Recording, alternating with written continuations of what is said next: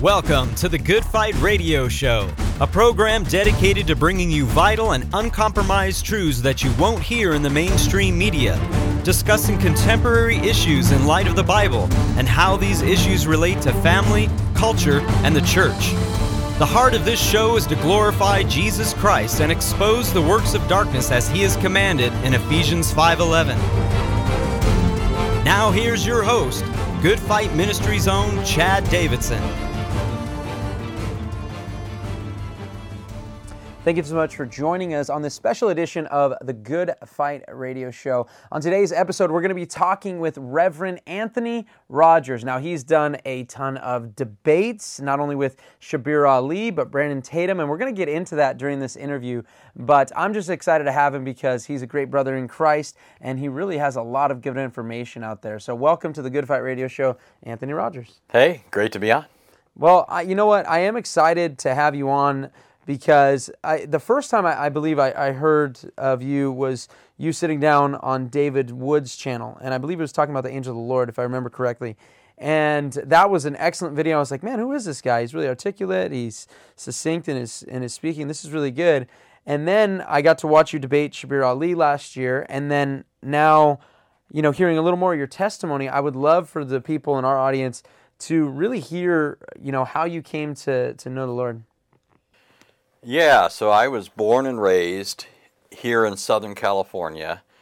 As I was getting into my teen years, gangs were surging throughout California. There was an influx of gangs down into Orange County.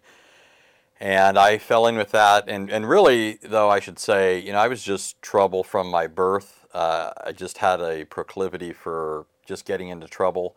I got in trouble throughout my entire youth. Most of it then would have just been considered innocent trouble, but it was all moving in a direction. So when the gang stuff came along, it was just sort of the next thing uh, in, in that you know movement along that path. And when I got about 17, my parents decided we need to do something to stop this. And their assumption, since they aren't Christians or weren't, you know, uh, then my father since died, uh, but uh, at the time, you know, they weren't believers, and they thought that by changing my environment, they could change my behavior. Typical unbelieving response, but all they did was relocate where I was doing certain things. And, and I guess also they, they sort of slowed it down a little bit because I needed to find a group of people like the group that I was hanging out with before. But once I found that, I fell in with them. You know, the book of Proverbs talks about people, you know, falling in with those that are swift to shed blood and that sort of thing. And that was me. I was uh, quickly caught up with other gangs and, and was doing a bunch of stuff. So when I was 18, I eventually got arrested. I was incarcerated. And the one part about this story, and obviously there's there's so much stuff in in this uh, that I just have to pass over. But the one thing I always like to tell in this story is I was in I was put in a jail cell with a self-professed devil worshiper. And this guy had no expressed interest in the Bible at this time. But this guy was telling me stuff about the Bible, and I'm listening to him and I'm thinking, yeah, this doesn't sound right to me. I, I don't think you're telling me the truth or whatever. And he said, oh, I'll tell you how to get a Bible. And I said, okay. And he got a Bible and he tried to show me what he was talking about, and he couldn't. He couldn't find what he was claiming. And here I am. I got a bunch of time, and now I got a Bible. I didn't have a TV in the in the cell there. And so I thought, well, might as well read this. And I started reading it, and it just terrified me to no end. I'm reading about a God who, you know, flooded the world and spared only eight souls. Uh, a God who would open up the ground, fire shoots out of his presence uh, just because somebody brings, you know, unauthorized fire.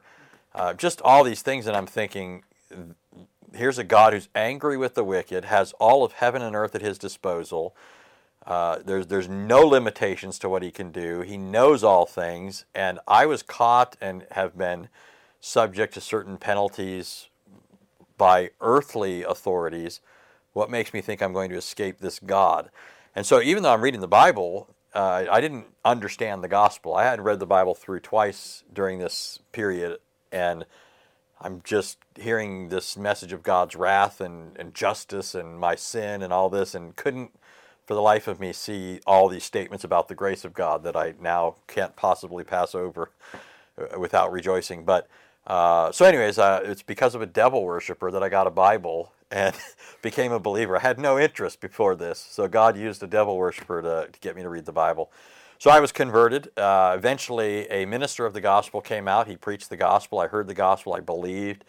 And this was, I went into jail back in 1993, got out in 1995. So I've been a Christian now since 1995. Never looked back. The Lord has graciously kept me. I have no interest, never had any interest after that in going back, which is really odd because not, we know it's not odd. We know why, but I'm saying Amen.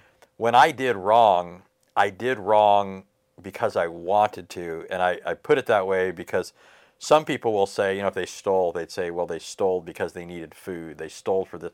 And I'm not just giving grounds to that as a justification. I'm just saying, in my case, I had no other reason for doing the things I did other than I just wanted to do wrong. And so that, you know, when I look back at it, I just, I marvel that I have absolutely no desire to do those things and the only reason I did them before was because I desired to, and there was nothing holding me back from that.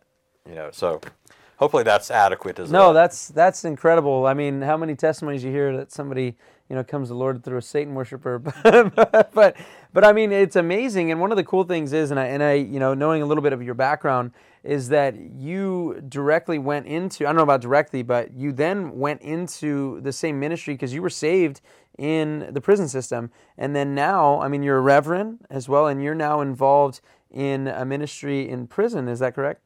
Yeah. So th- this too was providential. I mean, I'm, I'm sort of like there's certain things that, you know, the Lord is, well, anything I have is a gift from God, but there are certain areas where, you know, He decided He doesn't need any of that, you know. So I, am like really weak in all sorts of areas. Uh, I'm not so as an example, I mean, somebody somebody could say, "Hey, here's this group of people. Uh, you know, they might want to kill you or whatever. You need to go tell them the gospel, and I'll go do it." I mean, uh, I have no hesitation to do that. Somebody tell, telling me to do some administrative thing, you know, and I'm like, "Oh, we better get somebody else for that." You know, that's I just I fall, you know, I just you know, I, there's just some things I can't do, and it's just never going to happen. And so I bring that up because um, when I saw, I was converted through the ministry of this this man that came out to the prison. I told you I was reading the Bible and didn't get a, a you know any notion of the gospel, even though it's right there on the pages. Uh, but he he preached the gospel. Faith comes by hearing, hearing by the word of God. He preached the gospel, what God called the church to do, and I heard and believed. And I just because I saw what he was doing, that's my conception of what prison ministry was to look like. So this man was in his 70s when he came out there. He was a retired sergeant major. He had been a sergeant major in the military.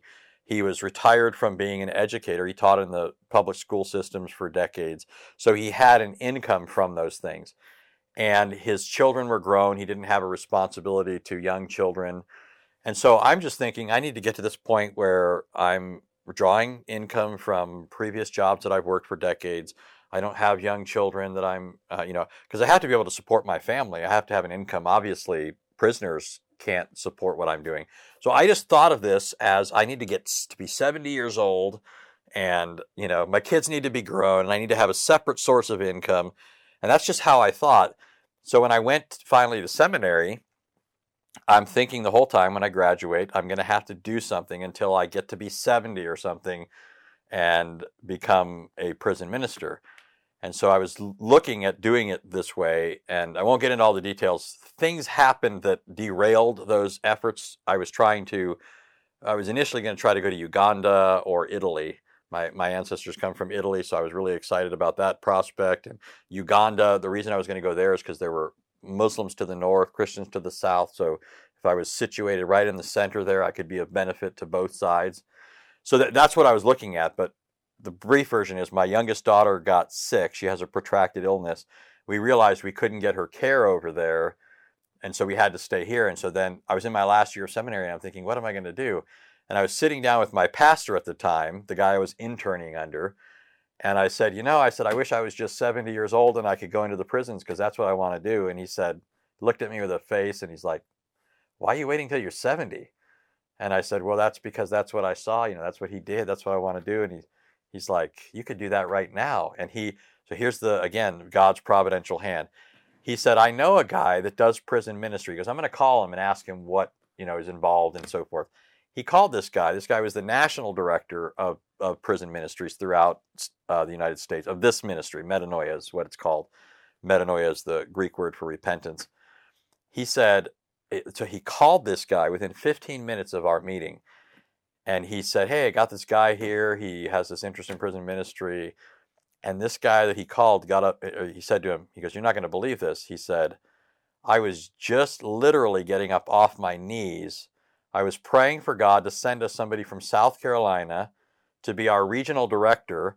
And I already had plans not only to be in the city where this or our church was, but to be at your church in the evening because we have morning and evening worship. He was going to go somewhere in the morning somewhere in the evening. So he was coming down to look for a regional director. He had just got up from prayer for that when when my pastor friend called. So here I am this whole time thinking this is what I want to do, but I can't do that because well, I saw somebody with 70 year 7 years old do it. And this whole time I'm planning to do something else until I get to be this age. The Lord takes that out from underneath me and suddenly I find out that this was all in the works you know, before it ever became apparent to me. So. No, that's incredible. It's so it's so interesting, and I know I'm interviewing you, but it's so funny because you brought up Italy and Uganda. I actually asked my wife to marry me in Uganda, um, and I thought that Italy was going to be the place that we were going to do ministry, and I was going to learn Italian. I had I had this whole plan because when we went to Italy, we shared the gospel um, specifically with uh, Pastor Joe Schimmel, who's uh, the president of Good Fight Ministries. And he, we were sharing with our waiter. It's something we always do. We typically try to do that anyways, always share with our waiter or waitress the gospel. And I'll never forget his words. And I'm like, we're like two rock throws away from the Vatican, right? Not that, you know, you know, Rome offers much, but the fact is we're two rock throws from the Vatican. This guy lives in Italy, works in Italy, he's a Romanian. And after we share the gospel with him, he tells us these words, and they bless me and haunt me forever for wanting to share the gospel more. And it was, I've been waiting for someone to tell me this. Mm. And I'll never forget those words. We gave him a Bible. It's, there's a, a great story behind it. But that was literally what made me want to do ministry. I was like, I need to be out here more sharing the gospel and seeing that hand. So it's just interesting. You brought up Italy and then, you know, obviously God's providence in all of that. And it's so, it's so amazing because, speci- you know, specifically speaking of providence as well, it's interesting, and I'm, I'm, I'm kind of making a, a, a, segue here because I thought one of the coolest things, and I had already been following what you had been doing, uh, as I said, with, you know, I saw you with David Wood, I came here, saw you debate, but then you had this instance with Brandon Tatum, who's a really popular conservative talking head, ex cop um, guy. And, but the fact is, is that theologically, he's, you know, out in the oneness camp and you happen to actually debate him on Instagram, which was just the craziest thing. So I want you to kind of play out that scenario because I had someone literally. Uh, a brother named Travis text me. He's like, "Have you do you see what's going on on Brandon Tatum's page? Anthony's uh, debating him." And I'm like, I, "I don't know what's going on. Let me let me check this out." And I was like, "Oh, this is fantastic." But I'd, I'd love for you to explain a little bit what happened and what the debate was. Yeah. So all these things are providential. Um, uh, you know, I'm, I'm grateful for, for all those sorts of things. Um, but in this case, so I have numerous jobs. I was working an evening job. I work for a theological ministry. I basically field questions that come into the mm-hmm. ministry. And this was something I was doing while in seminary, and I continue to do uh, even now. You know, I work for them in a little bit of a different capacity, but at the time I was working, and just prior to this, my friend John McCrae had done a video responding to. So I guess what happened for Brandon Tatum, and I'm not an overly political guy. Like I do believe that uh, there's stuff for Christians to do and all that. It's just in in my mind, I'm thinking, here's how I've been gifted. Uh, people need the gospel, and all these other important things are irrelevant in the grand scheme of things if they don't know Christ. Amen. And this is what I know, and this is how I'm, you know. So I'm I'm trying to use those skills, and that's what I focus on. So I didn't even know who Brandon Tatum was until my friend did this thing on him. Apparently, for Brandon, he was a political commentator, and he was really behind, uh, you know, I guess uh, Trump and other things. And when uh, Trump wasn't, you know, when when all that happened, you know, I think it was like, what do I do now for him? And he decided, well, now I'm going to start making some theological comments. And and everybody that was following him assumed because he was conservative that he was Christian And so this was like a bombshell for a lot of people. It meant nothing to me because I didn't even know about this whole world. You know, I'm just, uh, you know, love my Bible, reading my Bible, telling people about the Bible. Uh, I, you know, I'm, I wouldn't know if, uh, you know, America, you know, I'm overdoing it a bit. I'm just saying I just didn't pay attention to a lot of things. And Yeah. so John told me about him and he said, I'd love to be able to get you to talk with him if I could arrange it. I said, Yeah, I'm re- willing to do that. And one day I was working, and John calls me up and he said, You know, Brandon's on Instagram and he's challenging people to come on with him live. And I said, Well, I'm working and I don't even have Instagram. I, I, I just don't have an Instagram account. And he says, "Oh, he goes, you got to go on, you got to go on." And I said, "Well, I said, I, I said, even if I wanted to, I don't have an account, and I and I I'm working." So what I did though is I was so I was working, and I turned on Instagram. I you know it allowed me to watch what was happening, and I was listening to Christians talk to him. And it wasn't that I didn't hear everybody, but it wasn't that they didn't have good things to say. It was that he was able to sort of ride roughshod over what they were saying by and I don't think he was trying to be duplicitous or anything, but I do think that he was speaking beyond his level of competence. So he had heard somebody say X, Y, or Z about the Greek or something like hmm. that, and he was parroting it. And I'm hearing this thinking, so so a Christian, let's say, you know, he's challenging the deity of Christ. A Christian comes on and says, In the beginning was the Word, the Word was with God, the Word was God. Quotation of John 1, you know, exact translation. There's no real grounds for dispute there. And so the Christian has the right response to him, but then he turns around and says, "Oh, but the Greek, you know, and scholars and and I'm thinking, oh, this, you know, this is killing me, you know, listening to this. And then there were other people that weren't giving great responses, and I just it was it reminded me of Paul in Athens, where it says that he walked around, and he's observing their objects of worship, Yeah. and it says his spirit was Yeah. provoked within him. Yeah. So I'm hearing this, and I'm just being provoked, and I'm thinking, I was almost to the point where I was thinking, even if you know, I, I wouldn't get fired, the kind of job that I have, I wouldn't have gotten fired, but I was I was thinking at the time, even if I'm working, I'm not, I can't possibly let this go on, and I'm almost willing to just, you know, uh, quit just to engage him, you know, just so I can talk to him. So what I did was I signed up for Instagram on the spot, and then I was wondering how, what are the chances he's even going to bring me on because he doesn't know who I am. And I just kept repeating the message. I just kept saying, "Bring me on, let's talk. Bring me on, let's talk. Bring me on, let's talk." And finally, he did. And we ended up talking for an hour. And I know some people thought that I was, I was talking too much over him sometimes. And I would say a couple things to that because I would encourage people to watch it. One is this was his Instagram live. I'm thinking, what are the chances he's going to bring me on? And if he brings me on, what are the chances he's going to let me stay on for more than two or three minutes Yeah. once he finds out that I might have an answer to these things? And he instead kept me on for like an hour. And I gained a great deal of respect for him because he was willing to, to you know, talk with me.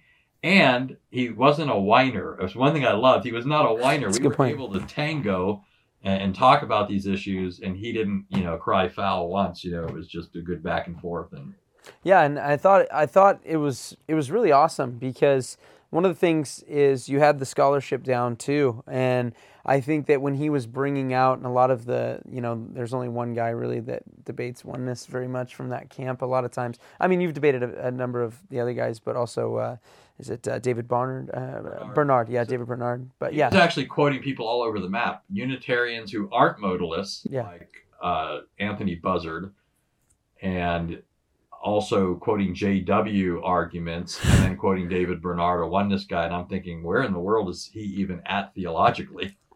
It was kind of confusing as far as like all these guys represent different views. Anthony Buzzard, David Yeah. Bernard, and, and of course the Watchtower. So, uh, yeah. No, I thought it was it was interesting too, you know, because it was patented arguments, as you said, that you may hear, but it was from different camps, like you said, and I thought that was really interesting because you know you hear the plurality of majesty argument, you know, from Genesis one, and I, I'm just like, this is the same thing, and you were calling him to the carpet on that, and you're like, hey, this is no Hebrew grammarian uh, agrees with what you're saying here, and he's like, well, you're not a Hebrew grammarian, and you go back. Yeah, but I'm quoting the Hebrew grammarians. Yeah, there's, there's Yeah. things I would say there. Yeah. I mean, number one, I've had years of Hebrew. Yeah. But uh, if somebody says, uh, you know, it's they might be using terms differently than I might, like when he talks about grammarian or expert or something like that. I use the words in, in a technical sense. You know, if I say I'm not a Hebrew expert, I mean I'm not an English expert. but you can be sure I know English, right? I've spoken English my whole life. I know English. I know what words mean in English. I know how to put together a sentence. I have, I think, a good grasp of English vocabulary. So, yeah, you could say I'm not an expert in English. I, you know, I didn't get degrees in English. I'm not going to be teaching English at a university, but I sure know English, and I do know I do know Hebrew and Greek, you know. But I couldn't say I'm an expert, you know. But uh, I do know the, gr- the, grammarians though, and you know I could easily I could quote them off the top of my head. I mean, it's just this is just so obviously false. You know, you can check out Gesenius, who's the father of all Hebrew lexicons. Uh, Taylor Lewis, who is a classical biblical scholar. Gerhard Hasel teaches Hebrew. I mean, just uh, on down the list. The, the and, and, besides that, you don't even need to to appeal to scholars. The, the with respect to that issue, um, you know, there's no example of a verb being used as a plural of majesty in the entirety of the Old Testament. The the phrase "let us make" that's one word in Hebrew, and it's a verb and it's plural. The the subject's embedded in the verb, and it's just never a plural of majesty. It's in, in Genesis 11, the people say, "Let us make a name for ourselves," you know, and then they say, "Let us build." In verse seven, let's build a tower. Uh, you know is it is that a plural of majesty? Is it one guy saying i'm going to build a tower up to the heavens? Or is that really a group of people? You know i mean it's so yeah. No, no i thought that was really good and, and pointing that out to him you know and you did the same thing also in john 1 1 as well uh, when he was using very similar arguments that you hear on the street and so forth. But you know i and i and i think this this brings me back to to another point and the fact is that a, a, lot of apologists, you know, I've seen these these terrible arguments as a horrible starting point um, from really well-known apologists who, you know, they look at the Trinity, for example, and they just say, "Oh, that that's a New Testament. That's that progressive revelation in the New Testament where you see it. There's no Trinity in the Old Testament." And I'm like, man, I've been taught by my pastor there's a Trinity in the Old Testament. In fact, I've been looking at it, and then I've been seeing a lot of your work specifically on the Trinity in the Old Testament and I, I, I, guess I could put this out there too. It was really interesting what you did with Shabir Ally last year regarding uh, the Trinity, because you started. Most people, where are you going to start in the Trinity? Let's go, you know, into the New Covenant and and look at what the New Testament documents say. But you started it elsewhere, and I, and I know that. I tried to make it the emphasis too. Be, uh, I had no question that we could easily go to the New Testament. If he wanted to go there, he'd be jumping out of the frying pan into the fire. So I wanted to put most of the weight on the old, knowing that a number of things. But first, let me say this. So I I've already said that I was converted in a prison context. Also, in that context, I was surrounded by people that were hostile to the Christian faith and, of course, to the Trinity. So there were Muslims, Nation of Islam, Jehovah's Witnesses, Mormons, every group under the sun was there. And I mostly just had a Bible. I did have, you know, occasionally I would get a book from the outside. Somebody would give me a book, and but it was mostly just me and my Bible and Christian fellowship and stuff like that. But uh, I would read the Bible, and these things, you know, things would just leap out at me. And so I'm talking to these people, and maybe some of it had to do with just being in the, you know, cauldron, you know, or I'm, you know, in the midst of, you know, this uh, attacks, uh, these attacks on the faith, and, you know, so maybe in this con, it'd be like, you know, people say things like God gives us the grace that we need in this situation, that situation.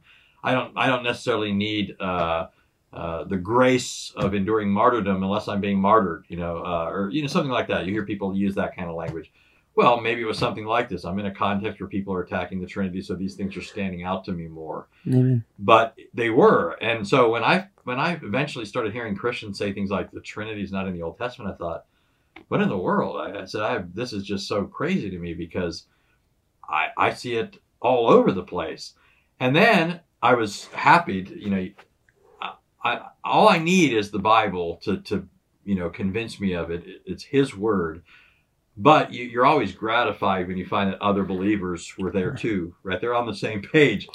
And so when I start reading other Christians from the past, I see that this is just standard fare. Christians from the beginning thought that this was, in fact, uh, one thing that was interesting to me when I started reading the early church fathers is, you know, they would sometimes interpret things differently on, on certain issues. Uh, they had a basic doctrinal core that was the same, but they would interpret passages differently. The, but when you come to a passage like Genesis 1:26, everybody, you know, that's a reference to the Trinity. You know, it was like there was no dissent. I could give you, I could pull up an article I wrote uh, years ago on Genesis 1:26, where I have uh, 20 different church, early church sources on Genesis 1:26. There's not a single interpretation of that verse that's other than a Trinitarian interpretation. So it's just remarkable. And I'm thinking, where did we get this notion it's not in the Old Testament? And that's only one verse. But uh, so, but but the thing is, I, I noticed I, I also had, I would I would run into oops, I'd run into Jewish people, and they would often say, well, they can't believe in the New Testament because it teaches a different view of God. And so I would think, okay, so this is important for this context too their a stumbling block to their faith in Christ is this notion that we're introducing a different view of God or a different God. But I already know that's not the case, and so what we need to talk about is how the Old Testament does teach this. I would run into Unitarians who would say, well, the Old Testament is Unitarian, so we should read New Testament statements in light of Old Testament Unitarianism. And I would say you're beginning in a fundamentally wrong headed way. And so I knew Shabir's approach. This is why I took the approach that I did with him the, the fall, and he's not alone here, but he's the fallback is anytime the New Testament seems to say something clearly about Christ's deity, is to say, well, the Jews didn't believe in, in more than one God, and uh, you know, so how would the early Christians have interpreted this? Jesus quoted the Shema, right? Hear, O Israel, the Lord our God, the Lord is one. So he's affirming what Jews believed about God. So this verse can't mean that Jesus is God. This other verse over here. And so I just realized with Shabir, I need to take that argument away from him so if we do look at the New Testament, it can't be done in the light of this assumed Old Testament Unitarian background. And yeah, I would encourage people to go listen to the debate because yeah. I don't want to leave the impression that Genesis 1:26 is the be all and end all. There's so much in the Old Testament that that's just you know we're we're just picking an example here. No, I think it's it's great because as, as I said, it, it was it was refreshing for me uh, sitting here, and like I said, it was the first time I've seen you publicly, and um, I'm, I'm, watching, and I'm like, man, there's just so much scripture here, you know, because a lot of times uh, debates can so deviate from that, and it's like, man, we're really, you know, putting our sword back in the, you know, in its holster here and, and not using it, where this is, you know, what we should be battling with, and I just saw it over and over again, and you did you did a video uh, specifically on on the angel of the Lord in, in, the Old Testament and what your view is on the angel of the Lord. And I thought that was incredible. I had a few guys that I disciple send it to me. Hey, have you seen this? And maybe uh, not, I don't want you to do a whole synopsis, but a little bit of a synopsis on what your views of the angel of the Lord in the Old Testament.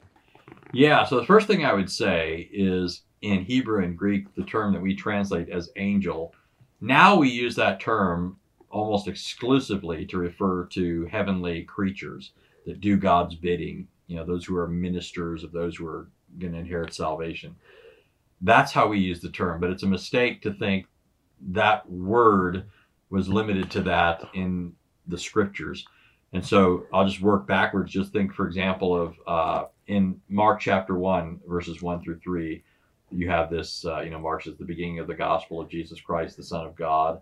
And then he goes, As it is written in Isaiah the prophet, Behold, I'll send my messenger ahead of you it's talking about John the Baptist being sent ahead of Jesus and preparing the way. But he's called my messenger. That word in Greek is angelos. And so it just comes out in English as angel. Obviously, John the Baptist is not a heavenly creature. He's not one of the cherubim, the seraphim, or any other order of angelic being. Uh, he's just a human being. And what's interesting when you go back to that text in Malachi, it actually makes it uses the term messenger more than once and it referring to two different figures. So it says, "Behold, I'll send my messenger ahead of me, uh, and and he'll prepare my way." The voice, uh, and then it well, then it goes on. It says, and then uh, the Lord whom you seek will suddenly come to his temple, even the messenger of the covenant. So a messenger is going to prepare the way for another messenger. This one called the Lord and the messenger of the covenant, who's coming to his temple. In both cases, it's the word angel. Uh, in Hebrew, melach. In, in, so in Greek, it's angelos. In, in Hebrew, it's melach. Now, think further here now because this is uh, this is found in the prophet Malachi. Malach, Malachi. The word means my messenger. So the prophet's own name is has the name angel in it, and clearly he's a he's a prophet. He's not an angel, and it, so you have this it, just in Malachi the, the prophet Malachi. The, the the really it's Malachi in Hebrew. The e on the end indicates my, the possessive pronoun. So my messenger.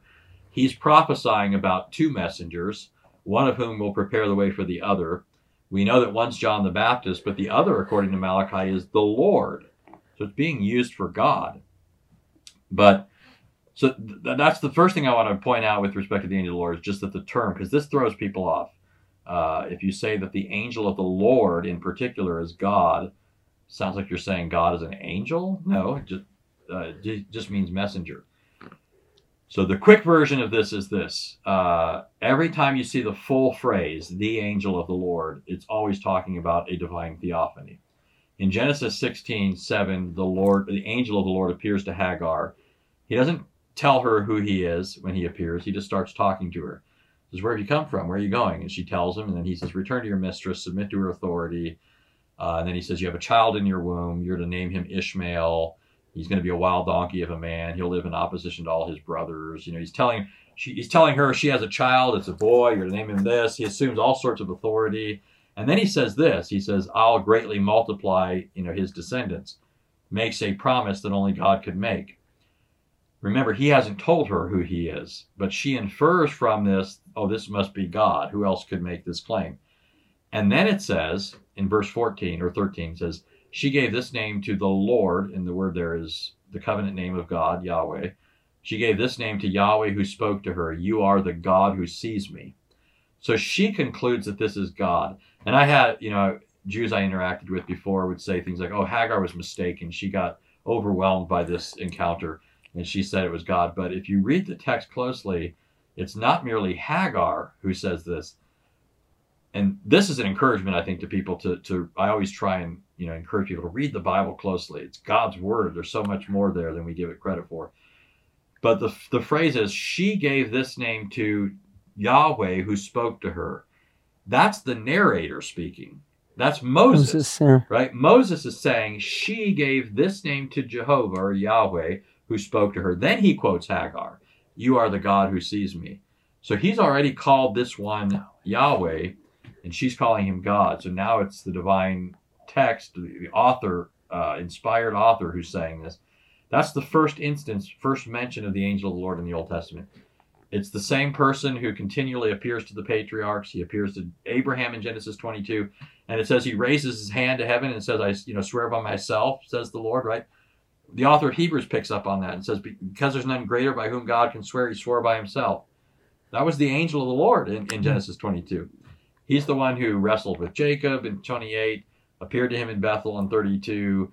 Uh, Jacob uh, calls him the God of his fathers, Abraham and Isaac, in Genesis 48. He blesses his children in the name of the angel. He calls the angel of the Lord his Redeemer in Genesis 48. First occurrence of the word Redeemer is in reference to the angel, angel of the Lord. So we can go on and on with that. I love it. It's, it's, it's remarkable. I think it's my. I, I think it's it's so good for people's minds to be renewed in that, and it, it's having a proper hermeneutic, as you already mentioned, not going from a Unitarian understanding when that wasn't the understanding, anyways, and reading back, especially for a lot of people that are new, not even new believers, but just believers, they've read the New Testament and then going back and then seeing this. I love Genesis 32. It was one of the first things I ever read in, in the Bible because I'm a wrestler.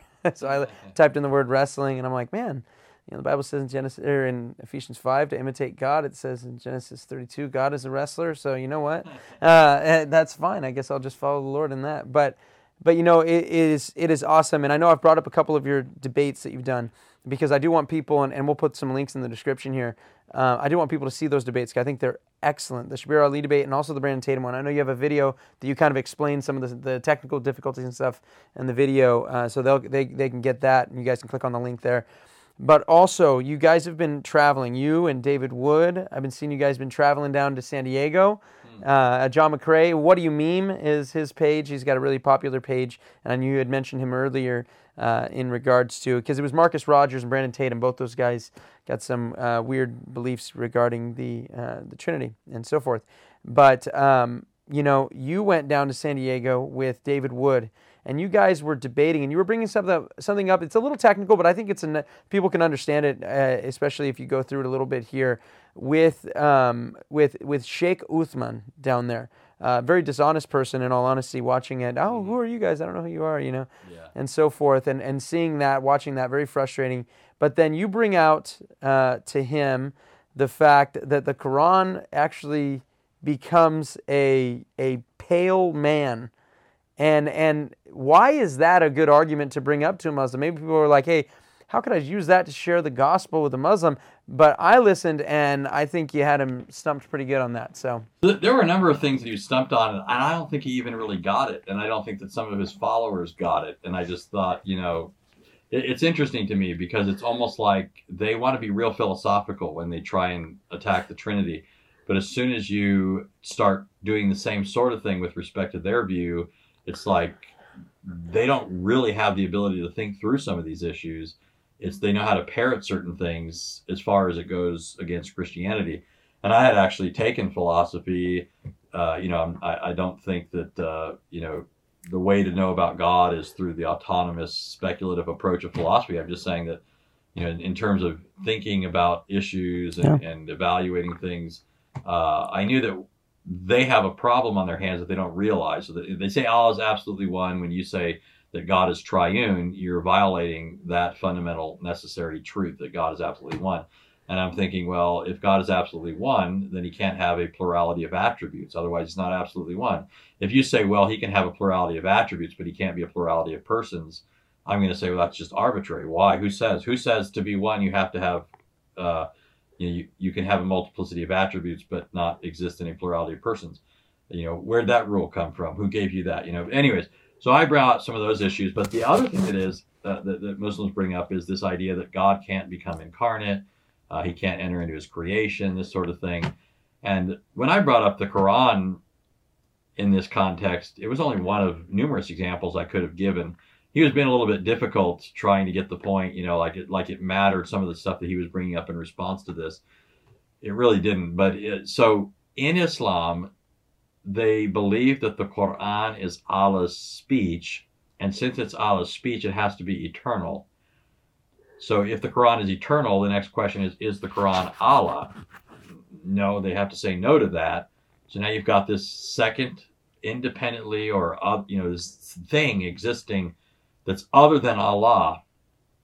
And Allah, according to Muslims, can't become incarnate because in the context of our discussion, me and Uthman, he was complaining about the incarnation, Jesus becoming incarnate, dwelling among us, being born of a woman, that sort of thing.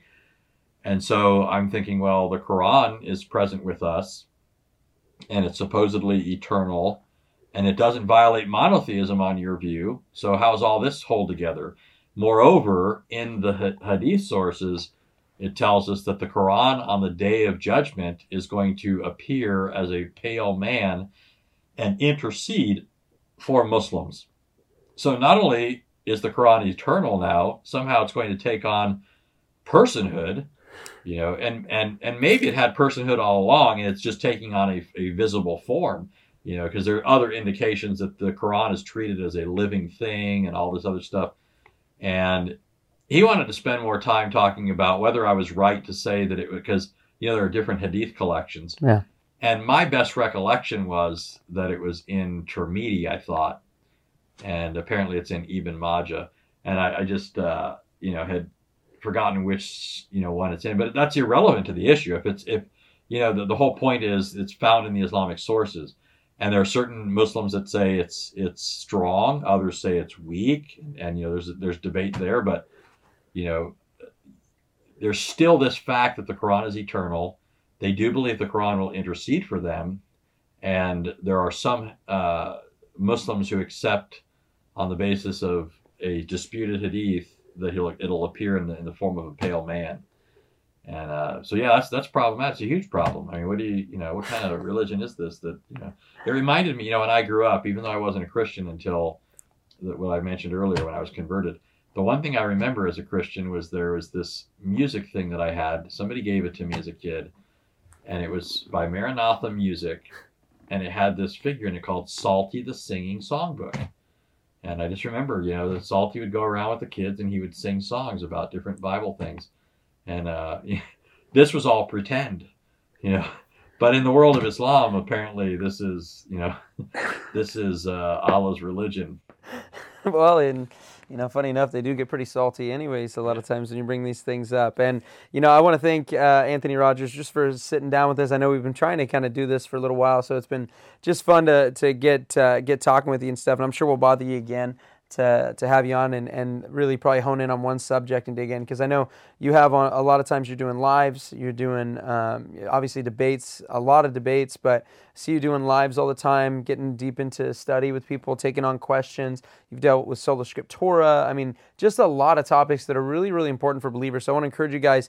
Very simple. If you type in Anthony Rogers on YouTube, no D, just R O G E R S, you will find his channel. I would encourage you guys to subscribe and make sure you guys are getting some of his stuff. But I want to thank Anthony for joining us today. Thank you so much. Praise the Lord and God bless you guys. You've been listening to the Good Fight Radio Show brought to you by Good Fight Ministries. If you're blessed by this show and would like to partner with us, please consider visiting our Patreon page at patreon.com slash goodfight.